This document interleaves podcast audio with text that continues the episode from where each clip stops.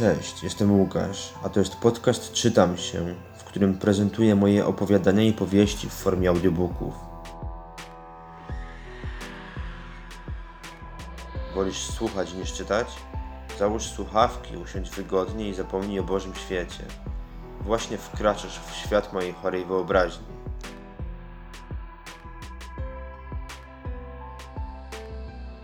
Odcinek drugi. Strzeż się berdników.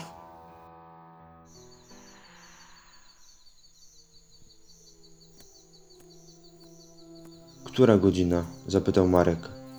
Za trzy, odpowiedziała Marysia. Chłopak westchnął. Co znowu? Teraz ona zapytała. Nic, mogliśmy zostać w schronisku, odparł. Za późno, trzeba było zdecydować się na miejscu, stwierdziła sucho. Po chwili jednak zmieniła ton i dodała już bardziej czule. Zabrałeś czołówkę? Chłopak zsunął plecak z ramienia i wciąż idąc, wyjął małą lampkę z bocznej kieszeni. Marysia swoją miała pod ręką już od dobrych kilku minut. Złapała za mapę, rozłożyła ją w powietrzu i przesuwając palcem po czerwonej linii, liczyła minuty. Dwie i pół godziny do szosy, powiedziała. Będziemy schodzić ostrożnie, jak twoja kostka. W porządku, bardziej martwi mnie pogoda. Będzie źle, jeśli burza złapie nas na połoninie.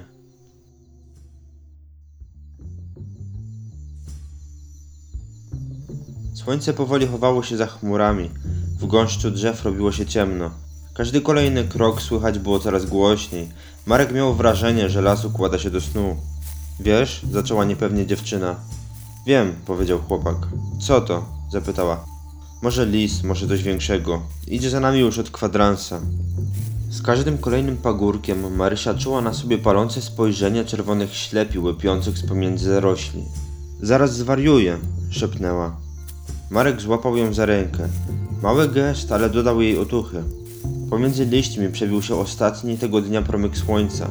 Na polankach było jeszcze widno, choć mrok rozciągał się coraz śmielej. Pod koronami drzew nie było już widać zbyt wiele. Dziewczyna włączyła swoją lampkę. Ciągle za nami idzie, powiedziała. Marek kazał Marysi iść przodem, samemu stąpając ostrożnie za ukochaną. Szli wolno, robiło się coraz zimniej. Pierwsze krople zaczynały spadać z nieba i uderzać o kamienie. Za dnia, kiedy słońce osuszało ścieżkę, trzeba było uważać wyłącznie na wystające z ziemi konary. Teraz jednak w marszu przeszkadzały także wilgotne głazy. Marek odwrócił się. Widzisz? powiedział do Marysi. Oczy zniknęły. Dziewczyna odetchnęła, odwróciła się i spojrzała na majaczącą kilkaset metrów dalej polankę. Ale nie zrobiła kroku. Co jest? zapytał chłopak. Po obu stronach ścieżki świeciły zwierzęce ślepia. Wyglądały na parę podróżników z gąszczu krzaków ciągnących się wzdłuż ścieżki. Ja tam nie idę, powiedziała. Spokojnie, zaraz coś wymyślę. Marek wyjął telefon. Włączę muzykę i je wystraszę. Marysia zgodziła się, ale jej ukochany tylko przeknął i schował telefon do kieszeni. Co jest? zapytała. Rozładowany, sprawdź twój. Marysia sięgnęła po komórkę. Nie fart, moja też. Za ich plecami coś zaszeleściło. Mały kamyk stoczył się wprost pod ich stopy. Stukot kazał parze zrobić krok, później kolejny i jeszcze jeden. Niepewnie zbliżali się ku polance.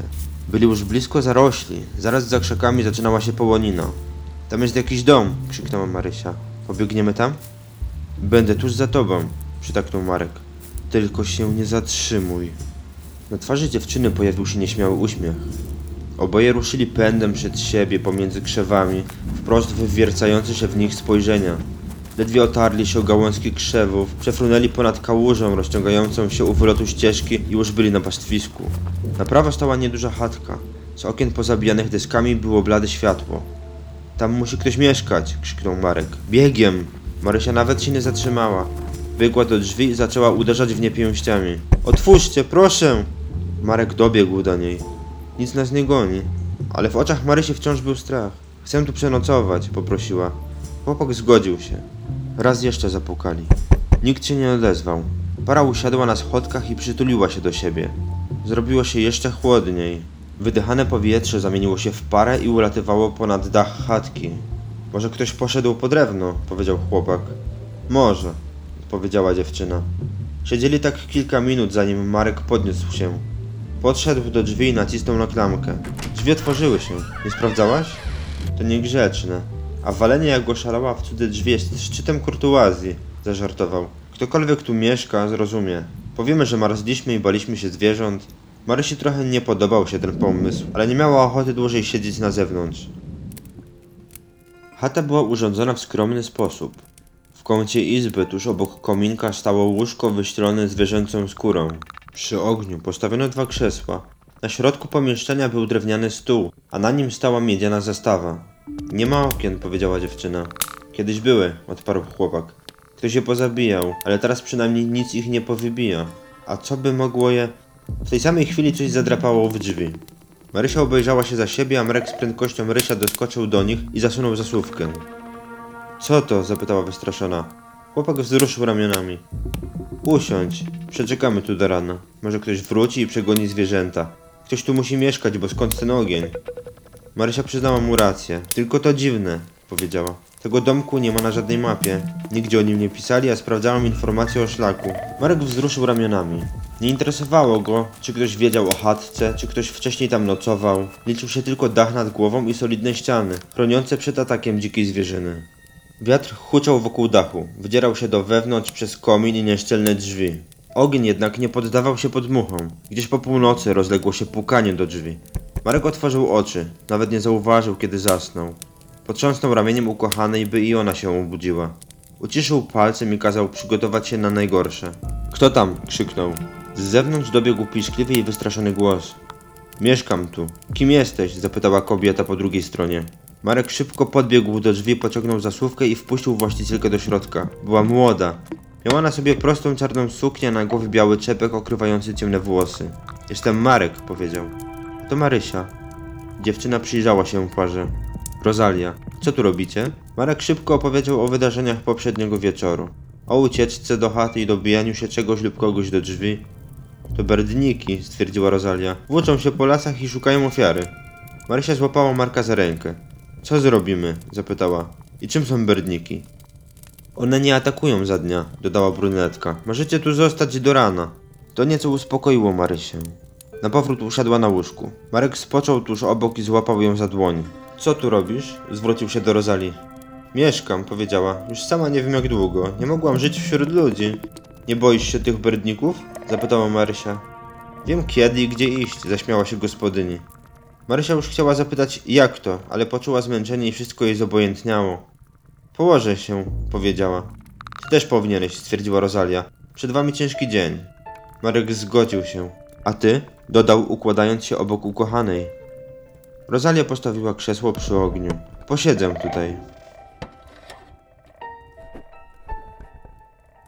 Poranne słońce przebiło się przez niemal niewidoczne szczeliny w ścianach. Jeden z promyków oparł się na twarzy Marysi. Przeciągnęła się i poczuła na sobie Marka. Pocałowała go w czoło. Drwa w palenisku były już białe, a krzesło stojące naprzeciw kominka stało puste. Musiała wyjść do wioski, stwierdził. Nie czekajmy, poprosiła Marysia. Chcę jak najszybciej stąd uciec. Marek był innego zdania, ale nie śmiał sprzeciwiać się Marysi. Szybko pozbierali rzeczy i wyszli z chatki. Las wydawał się taki przyjazny, pełen świergoczących ptaków, pachnący i spokojny, czekający na kolejne dni. Po kilku krokach, po przekroczeniu linii drzew, Marysia krzyknęła. Co jest? Marek szybko doskoczył do niej. Zostawiłem telefon. Chłopak spojrzał na nią badawczo. Jesteś pewna? Marysia kiwnęła głową. Wrócę po niego, powiedział, a ty tu poczekaj. Minęła minuta, później kolejna. Minął kwadrans, a Marek nie wracał. To nieco wystraszyło Marysię. Zdecydowała się pójść za nim. Marek krążył po polanie i szukał telefonu. Wreszcie zauważył go w miejscu, w którym ktoś musiał leżeć. Mam! krzyknął i uśmiechnął się do ukochanej. Marysia stała jak wryta. Co jest? zapytał chłopak. Gdzie jest chata? Marek spojrzał za siebie. W miejscu, w którym spędzili noc, nie było nic.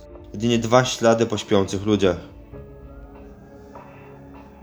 To był drugi odcinek podcastu Czytam się, w którym czytam swoje opowiadania i powieści.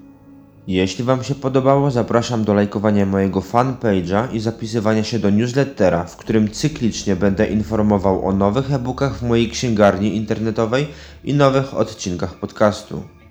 Wszystkie osoby, które zapiszą się do mojej marketingowej listy w newsletterze, mogą spodziewać się dodatkowych rabatów w księgarni internetowej na e-booki. Jeśli chcecie, możecie też wspierać moją działalność na Patronite. Mam nadzieję, że już wkrótce uda nagrać mi się kolejny odcinek, a ty będziesz mógł cieszyć się nim jeszcze przed świętami Bożego Narodzenia. Na razie nic nie mogę obiecać. Do usłyszenia.